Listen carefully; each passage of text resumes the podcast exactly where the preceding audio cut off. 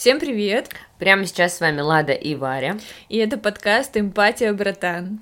Подкаст двух лучших подруг о насущном, об эмпатии, непосредственности, понимании, любви и чуточку юмора. Ну, здесь должен быть джингл. Давай споем. пара па па па Джингл нашей жизни вообще. Абсолютно. А мы это кто? Меня зовут Варя, я хореограф, инстаграмер, хорошая мать и жена.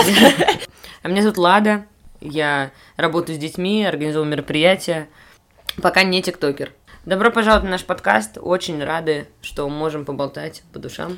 Мне кажется, это должен быть такой э, подкаст беседа двух подруг. Да. Ламповый, кухонный, э, диванные эксперты по психологии приветствуют вас. С опытом. Приветствуют. Э, ребята, ребята, все, у кого есть хоть какие-то знания, отключайтесь прямо сейчас.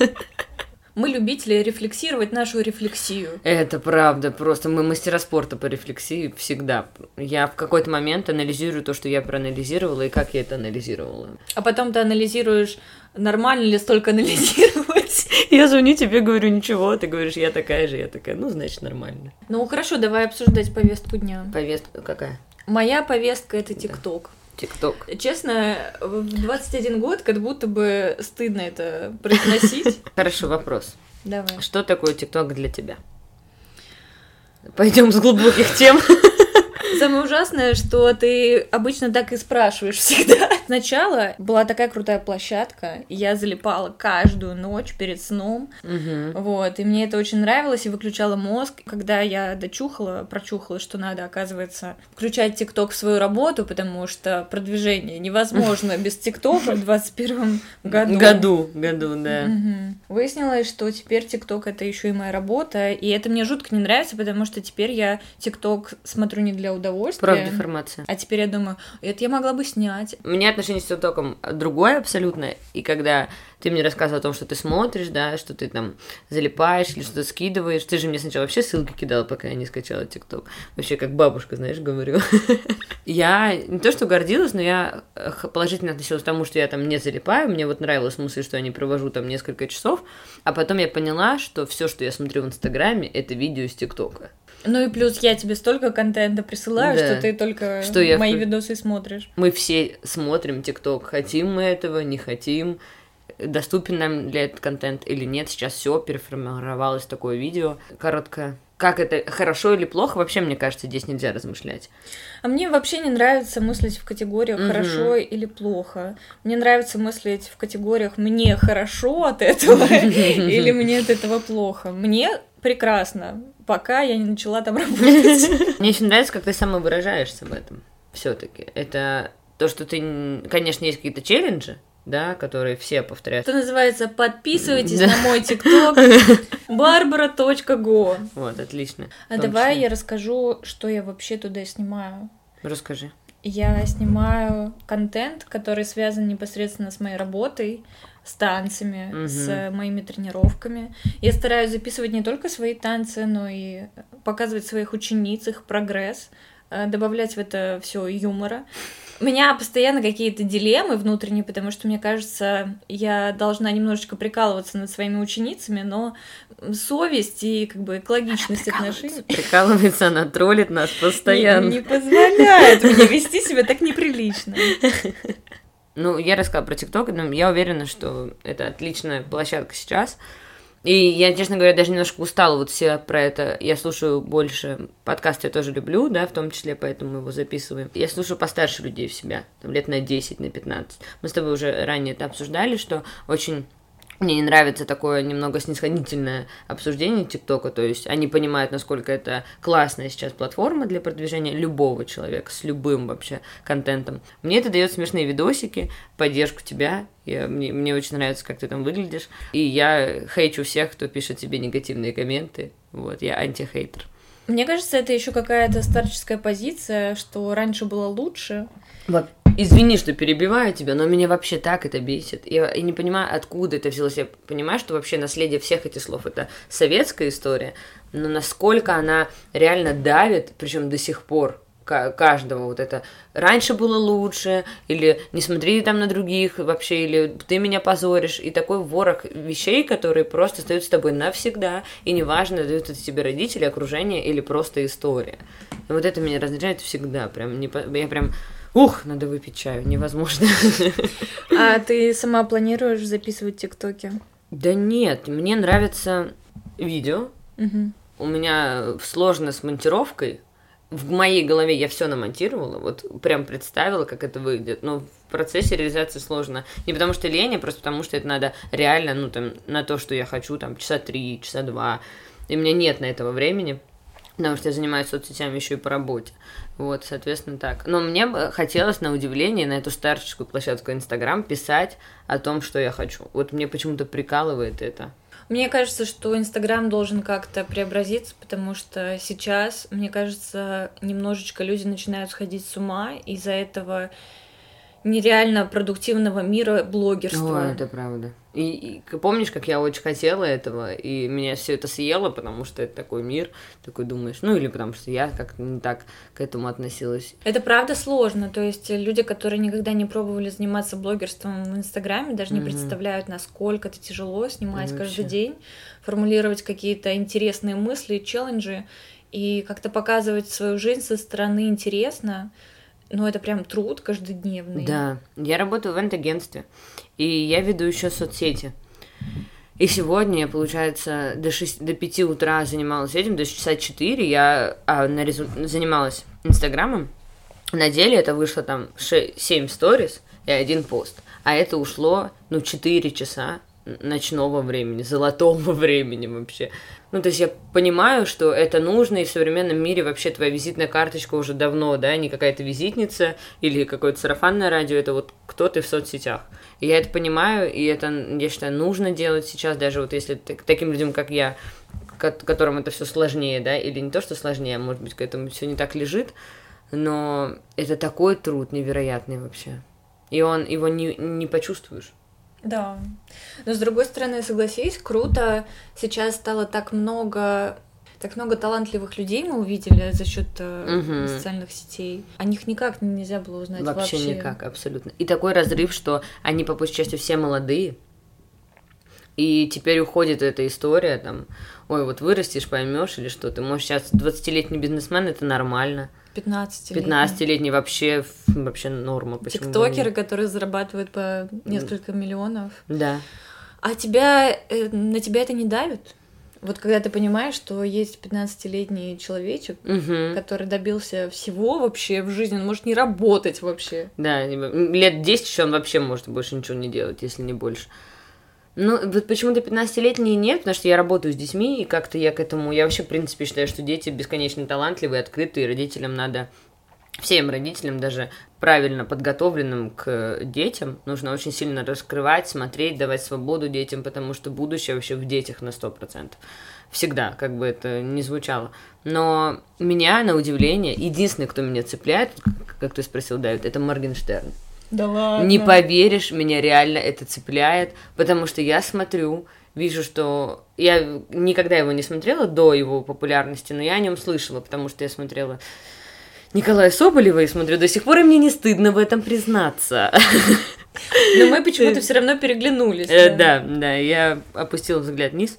И когда ты смотришь, насколько обычный парень занимался разными, разной стадией видеоблогинга, и дошел до такого определенного успеха, подтвержденного не месячной популярностью, да, вот я не знаю, где Ганфлат или еще кто-то, хотя это хорошие рэперы, и они достойны там быть на площадке, но... Ты назвала сейчас имена, которые мне вообще ничего не дают. Ой, и, э, моя хорошая. Мое знание рэперов заканчивается на Басте. Господи. Так, все, кто хочет после этого отписаться, пожалуйста, не делайте этого. За рэп здесь отвечаю я, Хаски, там, пожалуйста. За регетон отвечаю я, за, за попсу отвечает у нас Лада. Это правда. Это идеальное разделение музыкальных вкусов, абсолютно. Ну, рэп я попсой, конечно, бы не назвала, ну, бог ей судья, собственно.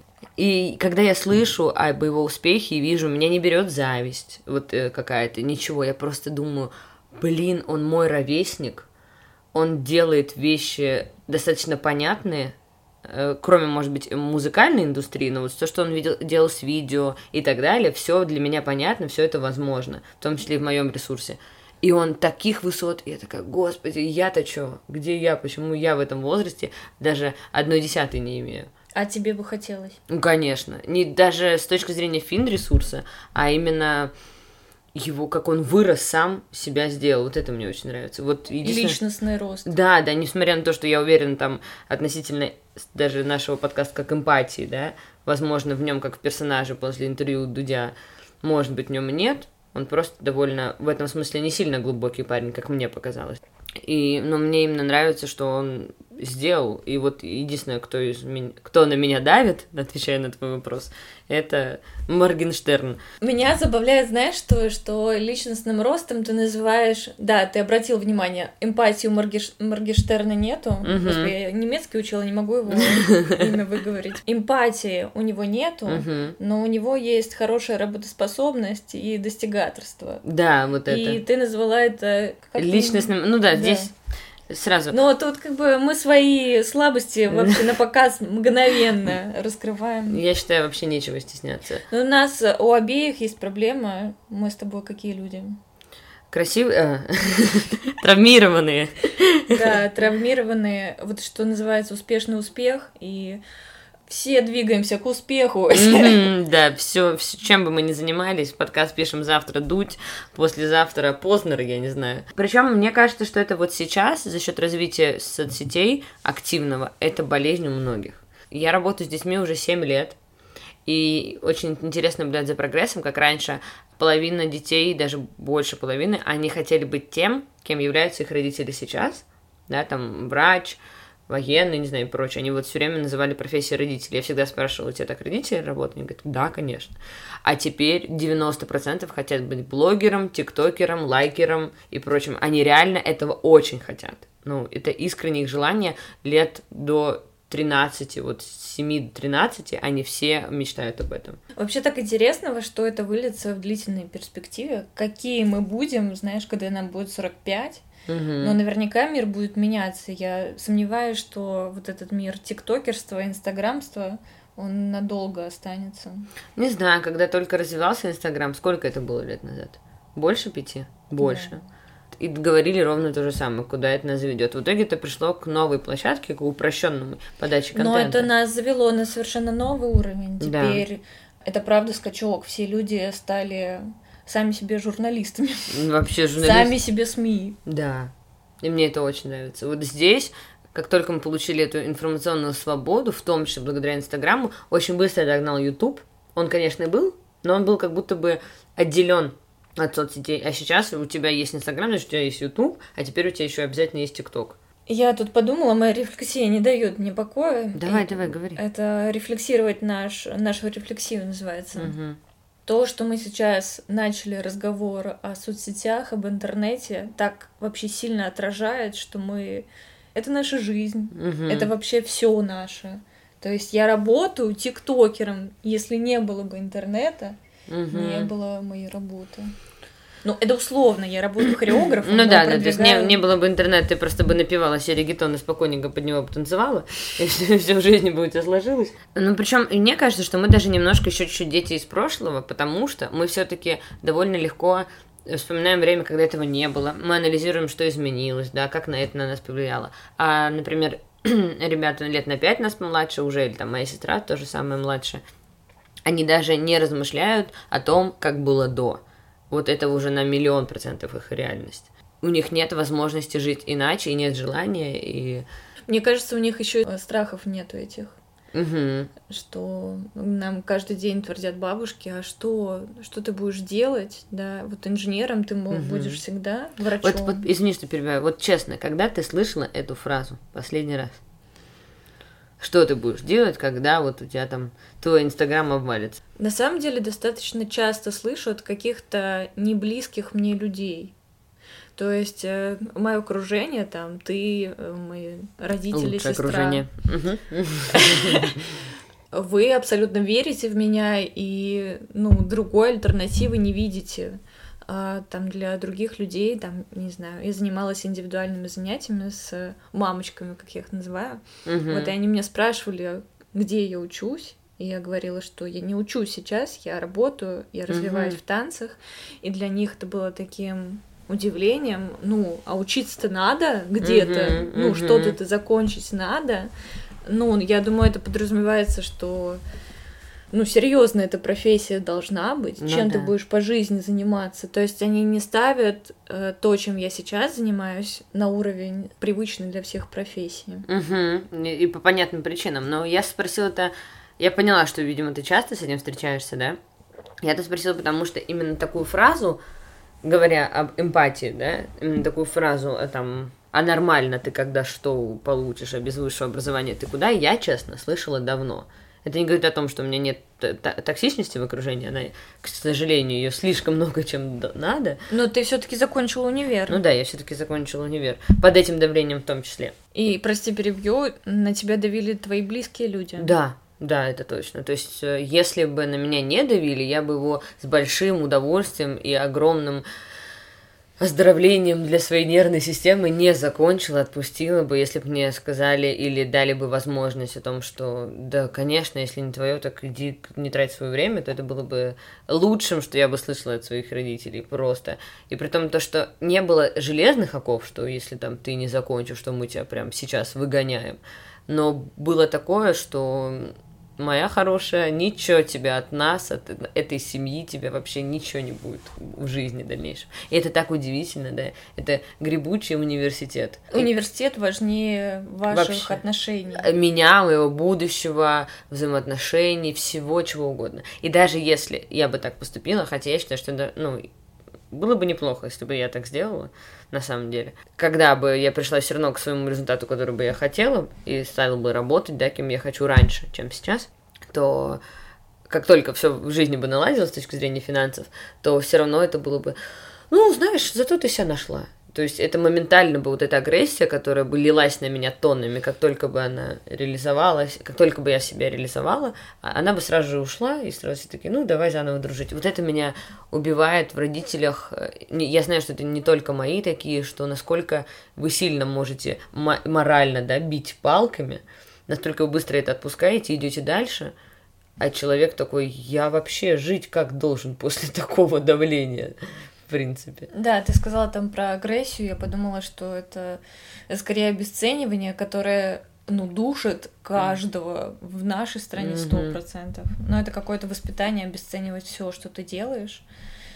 Я не знаю, почему так складывается. А еще меня смешит, что любой наш с тобой разговор перетекает так или иначе к родителям. И э, тут как бы... Ну это болит, как это Это, может это нельзя скрывать, мы говорим об этом в лоб. Тут Мгм. очень много будет про наших родителей, про родителей в России, про то, что... Ну, короче, знаете, будем выплескивать обиды.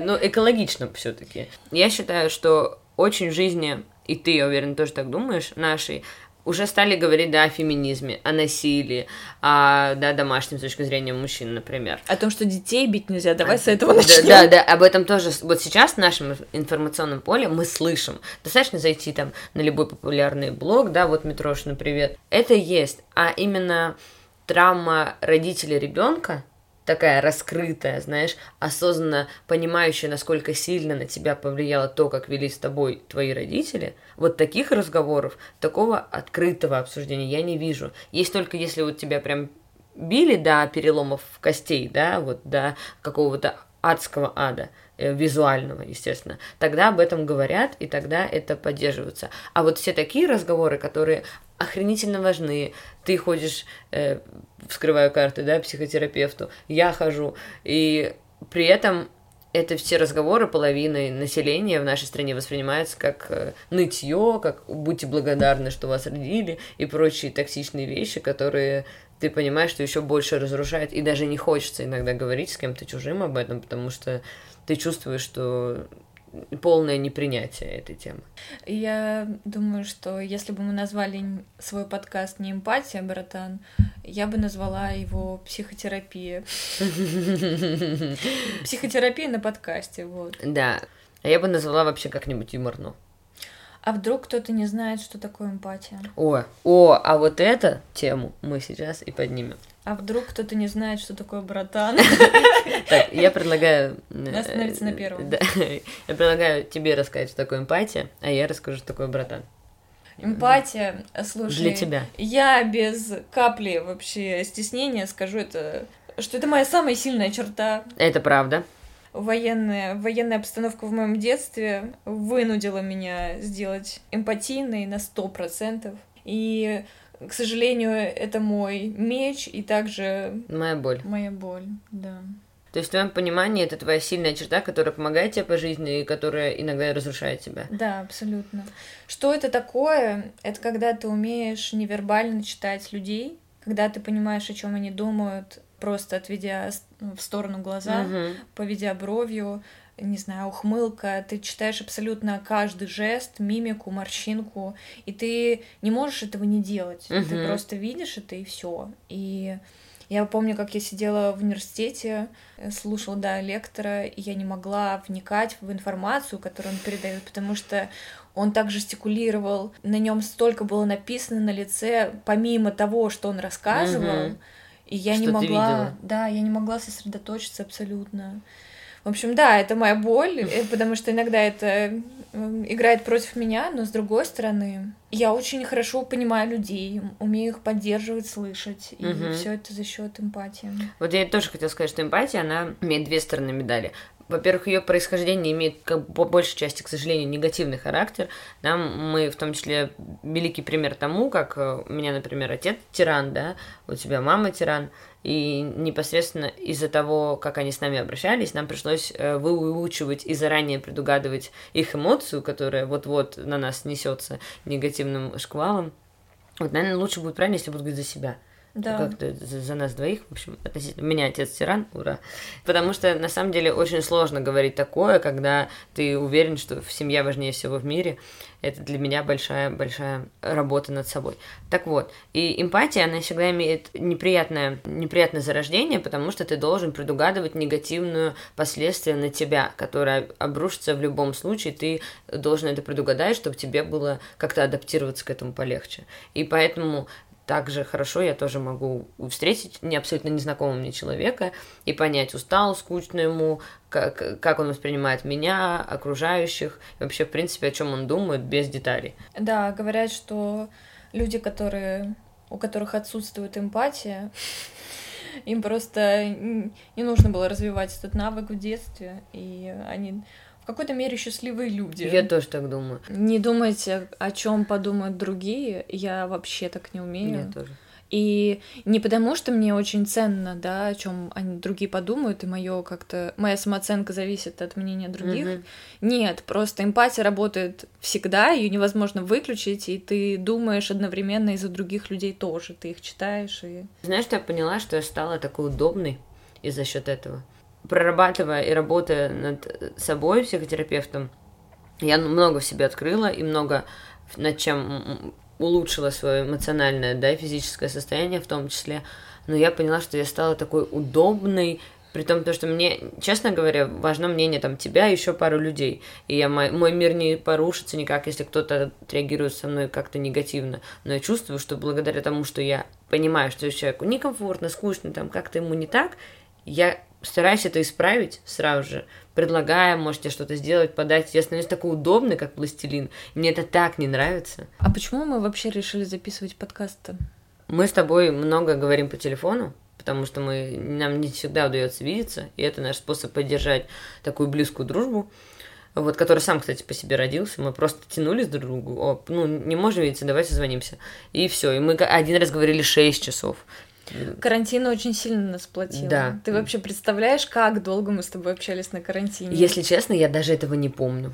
Я, Извини, я не могу это забыть, потому что, мне кажется, мой карантин, ну, он был у трубки Это- с Ладой. Это имеется в виду, я не помню именно о чем мы говорили, сколько длился разговор. Я просто знаю, что э, моя задача была выжить, потому что эмоционально все давило, и поговорить с тобой о том, что, что давит тебя все. То есть я просто помню, что я с тобой как будто бы жила, но ты была на другом конце. Я помню, наши разговоры заходили про инопланетян. Вообще, э, масоны. Вся ли наша вселенная изучена? Ну, то есть, когда говоришь 5-6 часов подряд, ты можешь вообще такое обсуждать. И главное, с такой серьезностью. Знаешь, что я больше всего люблю в наших разговорах? Это когда мы говорим сначала о наших проблемах, потом мы приходим к философским умозаключениям, или психологическим, или эмпатийным. Потом мы начинаем обсуждать мир, и когда мы обсудили какую-то тему мирового значения, масштаба, мы начинаем рефлексировать, что мы это обсуждаем. И это все в контексте одного разговора, и я так это люблю. Это то, почему мы сошлись, мне кажется. И, да, согласна. И вот впоследствии, и где подкаста родилась на карантине, да, насколько я помню. Не помню, кого из нас. Я помню, что у меня идея подкаста давно была, я просто думала, что мне, наверное, одной нужно его вести, угу. потому что в какой-то момент, да, на карантине все сошли с ума и начали записывать подкасты, все, кому не лень, и я такая... Это как прямые эфиры в Инстаграм. Точно. Но нужно отдать должное, я делала танцевальные да, эфиры. Да, никаких вот этих 10 фактов обо мне. На самом деле, мы, ты такой же человек, и я такой человек, который довольно быстро вписываемся в любую авантюру, просто иногда ее потом, конечная реализация довольно сложна. Например, мы это, к этому подкасту тоже очень долго шли, да, из-за общей занятости и прочего. Но тогда я поняла, что я сама хочу делать этот подкаст, потому что это довольно интересно. И я знаю, что я с тобой обсуждаю темы, которые я, во-первых, не обсуждаю ни с кем другим, и не сколько из-за уровня доверия, что само собой разумеется, а сколько из-за того, что ты действительно можешь понять, о чем я говорю, да, о том, что ты можешь, ты это тоже пережила, в каком-то моменте, и ты действительно понимаешь эту боль, да, или эту, это счастье, о чем я говорю. А во-вторых, я поняла, что у меня нет ни в Инстаграм, ни на Ютубе, ни в ТикТоке твоем, нигде информации, нигде этих тем, что такое эмпатия, что такое поддержка в обыденной жизни, да, не с точки зрения психологии, что такое детские травмы, что такое насилие, родители, дети там и, и другие темы, которые вроде как сейчас обсуждаются, но на деле честно, открыто, на примерах об этом вообще не говорят. А мне именно разговоры с тобой привели меня психотерапевту, привели, привели к улучшенному состоянию моей души. Я тут задумалась, что меня привело. А, а кстати, что тебя-то привело? Меня привела моя болезнь, о угу. которой я не догадывалась раньше и списывала на глобальную усталость, а, на поиски себя, что я просто не нашла места удобное в своей жизни. Угу. Не в той стране живу, не с теми людьми общаюсь, и списывала это, естественно, все на это. Угу. Но когда выяснилось, что, кажется, мне хуже, чем человеку, который не на своем месте. Да кажется, что это ненормально. Да, меня закралась эта мысль себя проверить. А когда она закралась впервые? Так вот сразу не скажу, но закралась, когда я каждый день думала о том, что я не понимаю, зачем живу и хочу ли я, а точнее, что я очень сильно не хочу. Угу. И настолько не хочу, что... Жить. Да, да, да. Я, ну, я готова при любом удобном случае, если меня собьет машина, это будет замечательно. Не дай бог, извините. Ну, угу. Да, сейчас э, дела обстоят лучше, потому что я долго ходила к психиатру, долго ходила к психотерапевту, уже больше года. Угу. И это точно помогло. И когда ты знаешь э, проблему, корень всех проблем, тогда живется гораздо легче. Потому что ты наконец поняла, что происходит. Да. Это все, мы зашли на грустную территорию.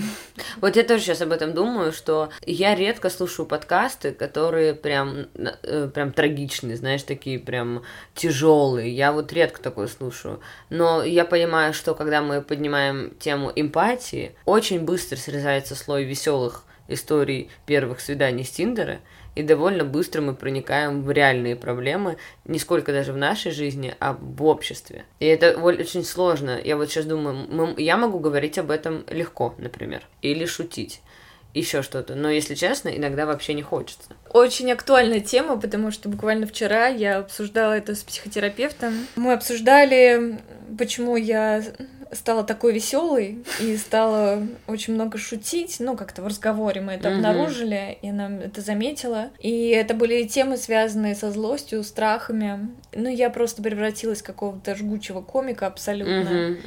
И я не могла... Не потому, что я защищалась, и я чувствовала страх, а потому, что мне было смешно со всего, что мы обсуждали. Мы обсуждали, обсуждали мою уязвимость в близости. Когда угу. я сближаюсь с человеком, мне страшно, потому что мне кажется, что чем ближе ты становишься с человеком, тем больнее он может тебе сделать. Это правда, но главное этого не бояться, да, в нормальных отношениях. Слушай, нельзя сказать э, не бойся или главное не, не, не то, бояться. Что, извини, да. что перебиваю, не то, что тебе это имеется в виду, этот страх понятен, но главное, чтобы он не перекрывал э, момент сближения. Я к этому не у тебя в жизни, а вообще в теории. Так, то тебе советов ты и так сама знаешь, что делать в своих отношениях. Непрошенные советы, да, добрый да, вечер. Никак, никаких советов на, на наш, в нашем доме, никаких советов непрошенных. Да, и мы обсуждали эту тему близости, и я просто была совершенно на веселе. Я угу. не могла ни о чем другом думать. Во мне рождались каждую секунду шутки. И сначала сначала ей было даже... Ну, она улыбалась. Угу. Поймала. Шутки были хорошие, вот к чему я. Она оценила мои шутки. Ладно, с чувством юмора у нас да. хорошо, окей. Но потом я продолжала шутить, и, я, и она уже не улыбается, и мой эмпатийный человечек внутри mm-hmm. сказал, Варь, ты, наверное, не к месту, давай-ка mm-hmm. что-нибудь тормознем. И мы стали это обсуждать, да, действительно выяснилось, что я вообще не переживаю страх, таким образом, как его нужно, да, в нормальном представлении. Mm-hmm. Это, это просто вот мысль mm-hmm. о том, что мы с тобой очень много шутим и очень часто истерим просто невероятно О, до слез. И мне кажется, знаешь, есть такая теория о том, что веселые люди, они глубоко несчастные угу. люди. И я в нее верю очень сильно. А я ненавижу эту теорию. Мне кажется, смех это такая, это противодействие боли. Это сто процентов защита во многих случаях. И я тоже такая открыто веселая, проходила ад. Но мне кажется, что можно быть и веселым, открытым человеком, проработавшим все, весь этот негатив и спокойно, не, не прячущий за собой за этой улыбкой маску настоящее лицо грустного человека. Нет, сейчас мы говорим не о, о том, что кто-то прячет или маскирует. Я думаю, А-а-а. что а. есть э, осознанные люди вполне. А, то есть ты говоришь, я-то восприняла, что ты говоришь про маску веселость. Нет, нет. Нет, это просто то, что они так, из-за того, что они много чего прошли, такие, а, ну... Это, это знаешь, тот же навык, что эмпатия. Ну, Он да. формируется в каких-то условиях, также и чувство юмора формируется в определенных условиях. То есть можно сказать о том, что очень много нужных, необходимых там в обществе там таких качеств, как эмпатия, чувство юмора, сострадание, берет свои истоки с довольно адских ситуаций мы развиваемся через травму. Ненавижу это, ага. эту фразу, но вот каждый раз все приходит к ней. Просто... И, и я мне мне возмущение, почему? А нельзя развиваться не через травму? Вот, вот, у меня такое же возмущение. Я уверена, что можно, но, во-первых, травмы все-таки больше, да, дают. Мы, в принципе, на негативе учимся, мы негатив больше запоминаем, мы от него отталкиваемся. Но просто травмы-то бывают настолько тяжелые, что, мне кажется, вот сильно тяжелые, да, прям насильственные травмы, они не формируют, они, наоборот, еще разрушают. разрушают. А вот такие вещи, как у нас есть градация боли, да, а такие вещи, как непонимающие родители, давай по, по лайту скажем, например, это действительно может формировать, потому что ты можешь, например, на, показать, как я с детства всегда себе говорила, родители это прекрасный антипример. Вот идеальный, вот лучше антипримера не найти. Вот, вот как здесь надо, вот так точно не надо. Главное не уходить в гиперкомпенсацию и на другой полюс не перебраться. Да, да, когда ты родитель, который вообще все просто. Родитель, э, что хочешь, что тебе будет. Вот такая да, история. Из крайности в крайность. Да, ну опять же, что, чтобы не уходить из крайности в крайность, нужно же заниматься э, своим эмоциональным здоровьем. Да. Если ты чувствуешь, что э, есть такой антипример, он на тебя как-то влияет, то поход к психотерапевту, психологу, это довольно, наверное, даже обязательная история. Мы, я это очень пропагандирую. Это, знаешь, некоторая взрослость. Это то, что называют угу. осознанностью, мне кажется. Когда мы говорили о подкасте, и вот ура, он и появился, мы понимали, что будем с тобой затрагивать темы, которые нас волнуют. Нас волнуют довольно серьезные, да, иногда не эмоционально позитивные темы тебе бы как слушателю было бы интересно слушать, например, минут 30, да, в среднем, и когда мы разбираем этот блок, вот такую довольно чернуху. Ну да, да, потому что есть темы, которые реально чернуху, ну, то есть тяжелые, насильственные, травмирующие. И э, мы это говорим спокойно, и это я знаю, что это очень важно, что мы таком вообще говорим. Э, посмотреть на себя со стороны определенно. Я, я, знаешь, отчасти хочу делать подкаст, потому что нету такого подкаста, где бы обсуждалось то, что есть во мне. Вот я бы это сказала матом сейчас. если, бы, если бы я сейчас могла материться, я бы сказала, что... А, ты можешь, да.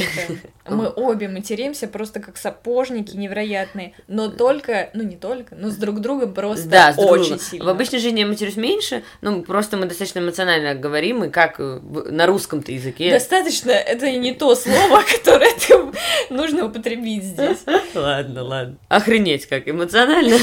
И Марка говорит, что, ну, наверное, пока без мата, ну так мы обсуждали перед тем, как записывать. Я это приняла, эти правила игры, но, но имеется в виду, что если кто-то хочет мата, настоящего русского, красивого, такого по-женски правильного такого, четенького. Пожалуйста, напишите об этом. Я с удовольствием начну материться, с огромнейшим удовольствием. Ну. Мне бы хотелось, знаешь, какую рубрику сделать сейчас? Да. Прям вот. О, рождение. Мы когда решили, что не будет тем разговора, что мне дико не хватает. Ага. Э, давай э, познакомим нас со слушателями, знаешь, каким образом? Каким? Я рассказываю про тебя, а ты про меня. О, о, ну, отлично, мы точно пососемся в конце. Да, но это абсолютно сейчас облизал его будет, э, но... Ну, извините, это как... А давай нет, а давай не облизал его. Во-первых, мы так не умеем. Само собой, но мне кажется, в этом есть какая-то взрослость, когда ты отмечаешь какие-то условно положительные и отрицательные черты. Согласна. Это абс- не то, что называется плюсом и минусом, да. а просто противоположность. Ну давай, бомби, давай, давай, тролль меня, ты первая, давай, расскажи про эту латку. Латку. Но первое, что нужно сказать, это человек абсолютно эмоциональное воплощение. Вот если можно было бы слово эмоциональность вообразить через человек, это была бы Лада. Это первое. Второе, mm-hmm. что приходит на ум, что ты человек-аниматор вообще везде уже. Твоя работа из тебя сделала аниматора, mm-hmm. ну, во всей твоей жизни. Mm-hmm. И ты ты приходишь на занятия, и иногда мне кажется, на мои тренировки, mm-hmm. и иногда мне кажется, что мы вдвоем ведем тренировки. Ну, там у нее своя движуха, конечно, у меня своя. Это, с одной стороны, какое-то лидерство, конечно же, mm-hmm. и эта черта у тебя сильно развита. Mm-hmm. Ты приходишь, и ты лидер, и тебе нравится это, ты хочешь им быть. Мне даже кажется иногда, что ты не настолько в нем естественно, насколько это твое какое-то желание быть в центре, но mm-hmm. не с оттенком того, что да хочешь себя показать. Mm-hmm, mm-hmm. Нет, мне кажется, это наоборот очень хорошая черта, когда ты понимаешь, что ты чувствуешь себя в этом гармонично, и тебе хорошо от этого, почему бы mm-hmm. таковым не являться. Потом, что я в тебе Давай, очень сильно ценю, говори. но тут комплементарность уже mm-hmm. в другую сторону, это то, что ты ржешь с моих шуток просто как макака, абсолютно. А поначалу, поначалу, когда мы там первые полгода общались, ну ты так смеялась. Слушай, мне кажется, мы сейчас обручиться должны. Чувство юмора у нас как-то сложилось. Оно очень похоже просто-напросто. Вот реально... Да, действительно да. Это, в принципе, чувство юмора — это хорошая черта у людей, да, и я встречала таких много, но вот так, чтобы оно так сложилось... Это... О чем я Может быть, какой-нибудь условно негативный? Погоди, да. Вот очень бы хотелось услышать. Очень бы хотелось хотелось услышать. Ну, во-первых, за то, что ты 10 тысяч раз извиняешься, и тебе кажется, что ты очень неудобная всегда. Угу. Ты переспросишь 5 миллионов раз, ты предложишь свою помощь. А мне аж самой прям не нравится такой человек. Ужас, нельзя так. И ты часто... Э, у меня там своя загвоздка, я не люблю, когда мое «нет» не воспринимают, и я его так остро... Я так остро на это реагирую, что это уже... Ну, это ненормально. И когда я говорю, что ты нет тебе, и ты, ну, давай я тебе, давай я тебя угощу, ну, давай mm-hmm. все-таки заплачу за тебя, например, ну, да, и тебе тяжело остановиться, И у нас случались конфликты на этом фоне, да. это правда. Вот, я вспомнила. Давай. То, всё. что я, мне кажется, я тебе не рассказывала никогда. И, ребята, эксклюзив. Почему? Три года дружбы почти что. Давай. Так это то, что тебя эмоции так часто захватывают, что ты не можешь контролировать себя на уровне расписания. Ну вот тебе нужно прийти в какое-то определенное время, а у тебя там эмоционально какая-то ситуация угу. до этого, и ты не можешь прийти в себя и сказать, нет, я должна, там, угу. мы договорились. Угу. Или какие-то планы на следующий день у тебя, и у тебя случилась невероятная тусовка, причем тусовка это не планировалась, а это просто на эмоциональном разносе у тебя угу. часто такое происходит. И меня это раздражает невероятно, потому что э, частичка такого есть во мне. Когда ты, ну. Ненавижу себя, ненавижу тебя, имей совесть. Не, ну, когда ты эмоционально не можешь себя контролировать, эмоции так себя... Ну, вот такое есть во мне, но не прям сильно выраженное, потому что я контролер угу. от и до, но вот это я тебе не рассказывала. Да, не рассказывала. Потому что я здесь с тобой наполовину согласна. Я согласна, что, допустим, если сейчас мы так проговоримся, там, откроется, как обычно, у нас портал душевного разговора, то я, несмотря на то, что я очень мало спала, у меня много там дел по работе, которые мне надо бы сделать бы для меня экологично бы сегодня, да, например, я готова остаться, там мы заночуем, заболтаем, все прекрасно, но при этом завтра я все равно стану с утра, и я все сделаю. То так есть... дело в том, что часто бывает так, что ты переоцениваешь свой ресурс, я... и завтра ты не услышишь ни один будильник в мире. К работе, несмотря даже если мы сегодня пробухаем, условно, Варя не пьет, и я пью, э, там до 7 утра на работу я встану и все сделаю. Но потому что вот что касаемо не работы, например, если бы мы завтра с утра договорились потренироваться просто так, а у нас тут такая тусня, то тут да, тут было бы сложнее. Но сейчас просто в последнее время мне этого меньше. Но то, что я постоянно переоцениваю свои силы, потому что я постоянно вкидываюсь в то, что в принципе и не надо было бы, ну потому что кураж, потому что эмоция, это да, и это большая моя проблема, и над этим надо очень серьезно работать. Не думаю, что это проблема, мне кажется, это просто такая черта отличительная, и у этого есть обратная сторона. Например, я тебе предлагаю какую-то идею, и ты сразу мгновенно ей заража... заражаешься, и мы такие, капец, погнали подкасты пилить, YouTube открывать. И у этого есть есть положительная сторона медали, и это, знаешь, некоторая расплата за твое хорошее достоинство. А, ну, возможно. Мне кажется, если ты будешь искоренять э, вот эту черту, значит, и на второй это отразится. Ты права, поэтому я бы просто немножечко сейчас то, что я, например, по работе, вот мы пишем в React, а я думаю, а вот это надо, а еще, а вот с тобой вот. И я сейчас стала себя немножко тормозить, чуть-чуть совсем. Я не буду сильно себя переделывать, просто потому что я чувствую, что если я сейчас буду реализовывать все, что я хочу, то я кончусь не в, хоро... не в сексуальном смысле этого слова. Вот. Ну, мой ресурс еще есть, но я понимаю, что я тогда буду где-то проседать. Mm-hmm. Мне вот очень не нравится такое, потому что я бы хотела все-таки быть человеком, который, как правило, говорит и в 99% случаев делает. Быть человеком слова. Да, мне это очень импонирует. И мне не обязательно таким воином, да, мужчина, который, если я сказал, то все, я приколдесная. Мне немножечко, немножко, у меня широкая душа, можно погулять. Но чтобы это было, знаешь, так вот, потому что это очень легко может вылиться в проблемы в довольно серьезного масштаба. Например, если бы мы сейчас писали с тобой подкаст не у тебя дома, а на студии в центре Москвы с хорошим продакшеном, а, вот какие у тебя перспективы, я поняла. Да, да, если что, собирай чемодан, да.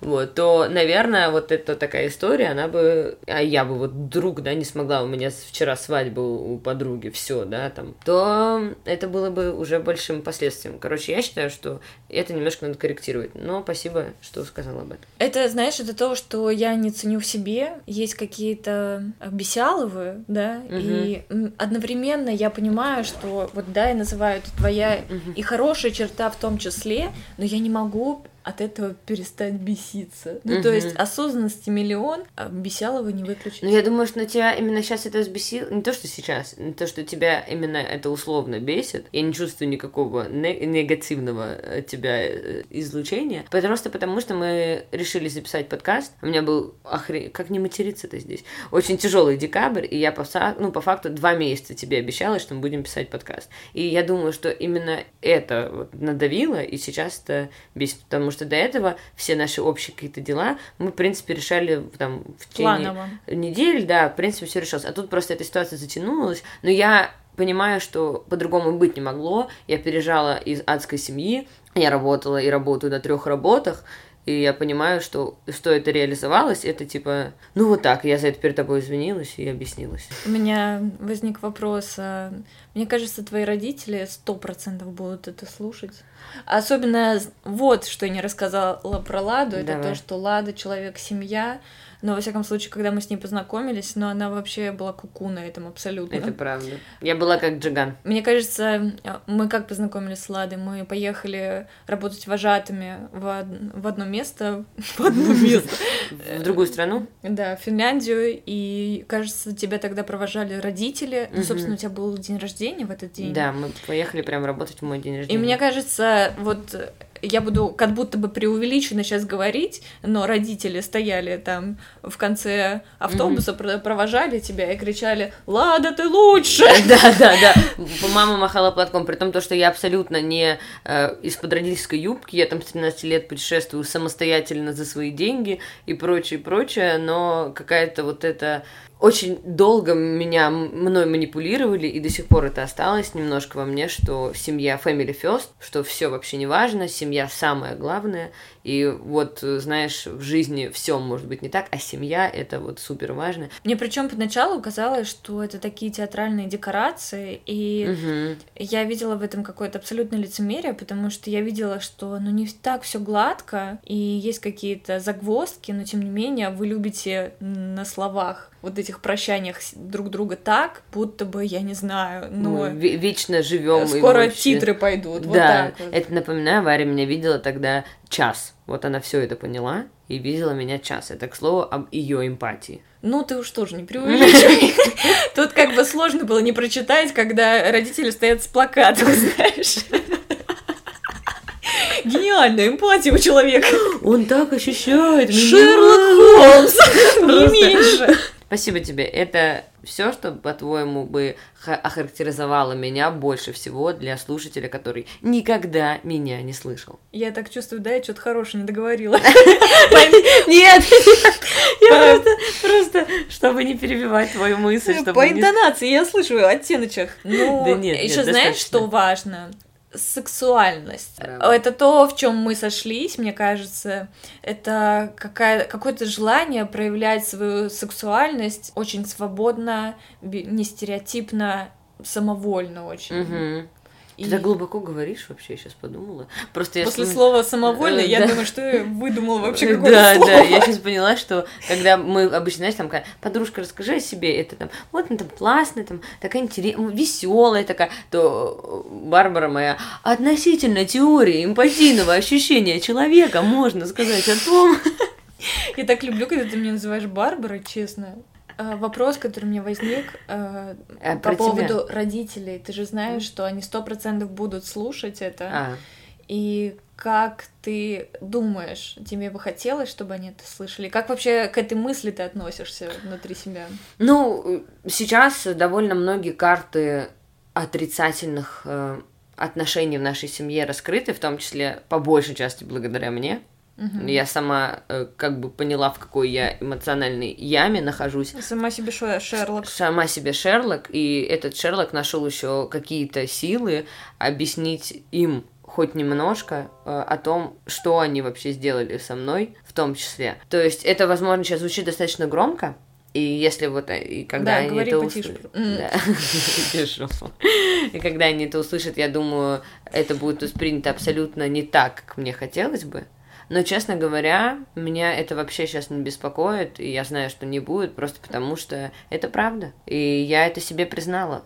Потому что до этого я была уверена, что все это фигня, у папы такой характер, а мама просто немножечко женщина слабенькая, а не жертва, которая покрывает любое насилие, да. Как бы, и когда ты сам себе признался, что это так, тебе абсолютно не страшно. Ребят, ну, если даже, не знаю, я приеду к родителям и мне скажут, а почему ты так про нас я говоришь? Я говорю, ну, пожалуйста, давайте по детству, давайте по последним ситуациям. Мама, что ты сделала за последний год о той информации, которую тебе рассказала, самую страшную историю в своей жизни? Что ты сделал? Они мне важны в любом случае, случае. Я перед подкастом я сказала папе, что соскучилась, да. То есть в чем-то я его простила, в чем-то не простила маму, в чем-то и тоже его не простила. У нас довольно сложные отношения эмоционально, но мне неважно, что они подумают. Но, знаешь, я прям восхищаюсь, очень смело это все звучит. И это вот случилось недавно. Как я переехала, я поняла, что, господи, если я буду, опять же, у Дудя, Юрий, я уже, я как Щербаков с Порше, да, если даже, например, на каком-то интервью я бы рассказывала историю своей семьи, я бы рассказала вообще все без обиняков абсолютно, потому что все уже, все уже, уже все признано, я это все прорабатываю, мне с этим еще бороться в своей голове много лет, и еще прятаться от этого уж я точно не буду. А как ты относишься, если твой папа об этом услышит? Или вообще из твоей семьи кто-либо? Ну, я думаю, что это сто процентов будет э, слушать моя родная сестра. Катюш, привет. Да, она сейчас живет в Германии, и мы с ней общаемся вот только по телефону, по WhatsApp. А вообще мы общаемся с ней по моим сторисам, потому что она следит за моей жизнью, она вообще самый верный мой подписчик после тебя. Вот, спасибо, что это добавила. Шучу. Да, Катя молодец. на Она меня тоже, тоже очень сильно поддерживает. И ты знаешь, наши отношения улучшились в разы, когда она переехала в другую страну. Не, ну так часто случается с братьями и сестрами, когда вы разлучаетесь, у вас появляется пространство, и вы начинаете лучше друг друга понимать, и вам нечего делить. Да, не за что так. бороться, и вы понимаете, что вы важные друг для друга люди. Очень правильно, потому когда дети растут в токсичной так или иначе атмосфере, они э, тот негатив, который на них выливают родители, выливают друг на друга. Некоторые сплочаются и стараются вывали- вываливать это на своих друзей, на своих домашних питомцев, но, как правило, это выливается друг на друга. И я с сестрой также, я переехала в очередной раз, и мы сразу скучаю, сразу люблю, сразу в разы больше поддержки и понимания. Да, Вот. берите на заметку. Если у вас плохие отношения, Бегите. И что я всегда говорю, копите на психотерапевта. Это с пеленок начинаете. Да, я этим, собственно, и живу уже год. Как только мне появляются деньги, сразу иду к психотерапевту. Да, про вот, отношения. своих родственников, да. Слушай, ну к папе совершенно нормально, но мне кажется, он не будет слушать, потому что папа человек, который очень уважает э, границы другого А, человека. О, И он не смотрит ни мой инстаграм, не читает нигде мои посты. Ну, то есть э, он смотрит только то, что я ему присылаю. мгм. И я это вообще невероятно ценю, потому что я вижу тотальнейшее уважение. У меня раньше такого с мамой не было. Мгм. Ну, то есть она могла читать переписки ВКонтакте э, в соседней Жесть. комнате. Как будто бы, знаешь, я слышала, как приходили уведомления и вижу прочитанные сообщения. Убийца. Ну, то просто. есть, ты понимаешь, это не просто где-то ночью, а это прям в онлайне Мгм, происходило. мгм. Так что да, я ценю у папины границы, я думаю, что он не будет это слушать, но если мне вдруг захочется с ним каким-то эпизодом поделиться, то он это послушает. По поводу мамы, мы вот сейчас с ней не общаемся, и, ну, уже очень много лет, может, лет Мгм. пять. Не знаю, мне, честно говоря, настолько неприятно, в принципе, о ней думать, и Да. мне не хочется анализировать ничего, потому что это какое-то темное абсолютно облако, Мгм. я могла бы, да, подумать, что было бы неприятно, но с другой стороны, это уже настолько далекий от меня человек. Мгм, Мы мгм. с ней не общались, не виделись пять лет, что, и- ну, это все, что я могу себя сейчас э, Выдавить, да? все, что я могу себе придумать сейчас, какое-то, в- как она могла бы отреагировать, это будет совершенно вымышленная, с реальностью не связанная вещь. Ну да. И хар... так это хорошо, что вы давно не общались. Извини, Да, что я это скажу, но... Э, Это то, что нужно рассказать обо Да. мне, то, что я выросла в максимально токсичной среде э, Мгм. с тираном э, и, мне кажется, с психопатом. Я тоже так думаю. И я каждый раз, когда ты говоришь, я не могу не сказать, как сильно я ее ненавижу, и как злюсь, и как сейчас у меня легкие мурашки. Мне прям очень... Я физически за тебя больно, когда ты об этом говоришь. Хотя ты просто говоришь. Да. Как быстро мы к этому перешли. Да. Ну, это опять же с твоей, своей подачи. Хочешь, закроем эту тему? Мы возвращаемся к теме... А, а, это рубрика «Расскажи моей подружке». Да. Так, значит, Барбар. Во-первых, это мой лучший друг и человек. Вот, и, знаете, бывают в жизни друзья, которые тебя понимают. Как ты вздохнула? Я как будто, не знаю, затянулась чем-то. Э, В жизни бывают друзья, это прекрасно, а бывают люди, которые тебя вот понимают, как ты себя не понимаешь. И Варя из таких людей. Я никогда в жизни не видела человека, который может понять друг, друг- другого, даже, ну, незнакомого, знакомого, неважно, настолько трепетно, и при этом уважать его границы, при этом быть таким аккуратным к его чувствам и щепетильным, но ни в коем случае не переходя в такое, знаешь, как у меня есть вот это удобство, да, бегание на цыпочках. Нет, ты абсолютно уверена в себе, но ты так уважаешь чувства другого человека, что это меня восхищает. И мало того, что ты уважаешь, ты их еще так понимаешь, то есть иногда я не могу разобрать свои чувства, а ты их понимаешь. Ну ладно, мы уже пришли, чтобы просто стороны виднее, но тем не менее, я не хочу это обесценивать, я вижу, как ты других понимаешь. И как ты трепетно к чувствам другим, меня это восхищает, убивает одновременно положительно, и я считаю, что это редкий, редкий сорт людей вообще, в принципе, в нашей жизни. Что еще так тебе? Ну, ты бесконечно красивая девушка, бесконечно там, вот, ну, танцевальная, вот это все сексуальность, это все про тебя, это все удивительно э, красиво в тебе сочетается, и я вообще считаю, что очень странно, что, точнее, логично, что у тебя есть здоровые и хорошие отношения, но меня просто удивляет, что где-то там под окнами нет каких-то тол- тол- толпы э, бесконечных поклонников и все такое. Не то чтобы ты без этого как-то неполноценно, но это так логично в моих глазах. Ну, то есть ты настолько красиво, настолько открыта, настолько сексуальна, в том числе благодаря танцам, да, и тому, как ты себя подаешь, что если бы я была мужчиной, да и женщина, если честно, иногда, то я, наверное, бы просто влюбилась бесконечно и беспощадно. Вот, давай попытаюсь тебя как-нибудь э, поразносить в хорошем смысле этого слова. Вот на что мы столкнулись обе, у тебя есть такая черта, у Вари есть такая черта, как охрана своих личных границ.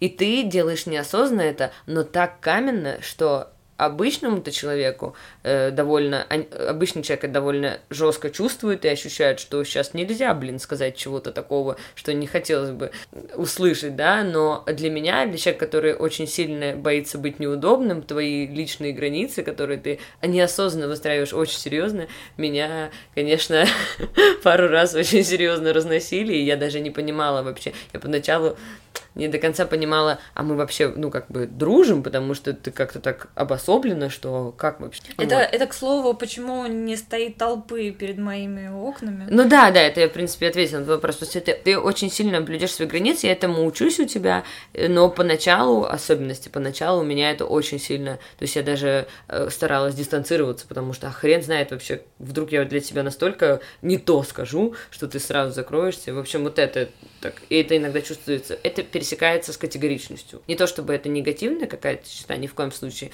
но вот это то, чего у меня напрочь отсутствует, и поэтому я так удивляюсь всегда этому в тебе. Но еще я обожаю, как, как ты ржешь. Это обожаю, как ты ржешь, потому что это сразу такая атмосфера. Я сразу вижу у нас двух макак на дереве, вот, и это, в принципе, как я вижу дружбу настоящую. Мне сложно получается не комплиментарно говорить о тебе, но ты очень талантливая. И я вижу все твои проявления от ТикТока, да простит меня Господь, э, до занятий в зале в центре Петербурга, записывайтесь. Очень талантливый человек. Э, я напоминаю, Лада хотела сейчас разнести меня.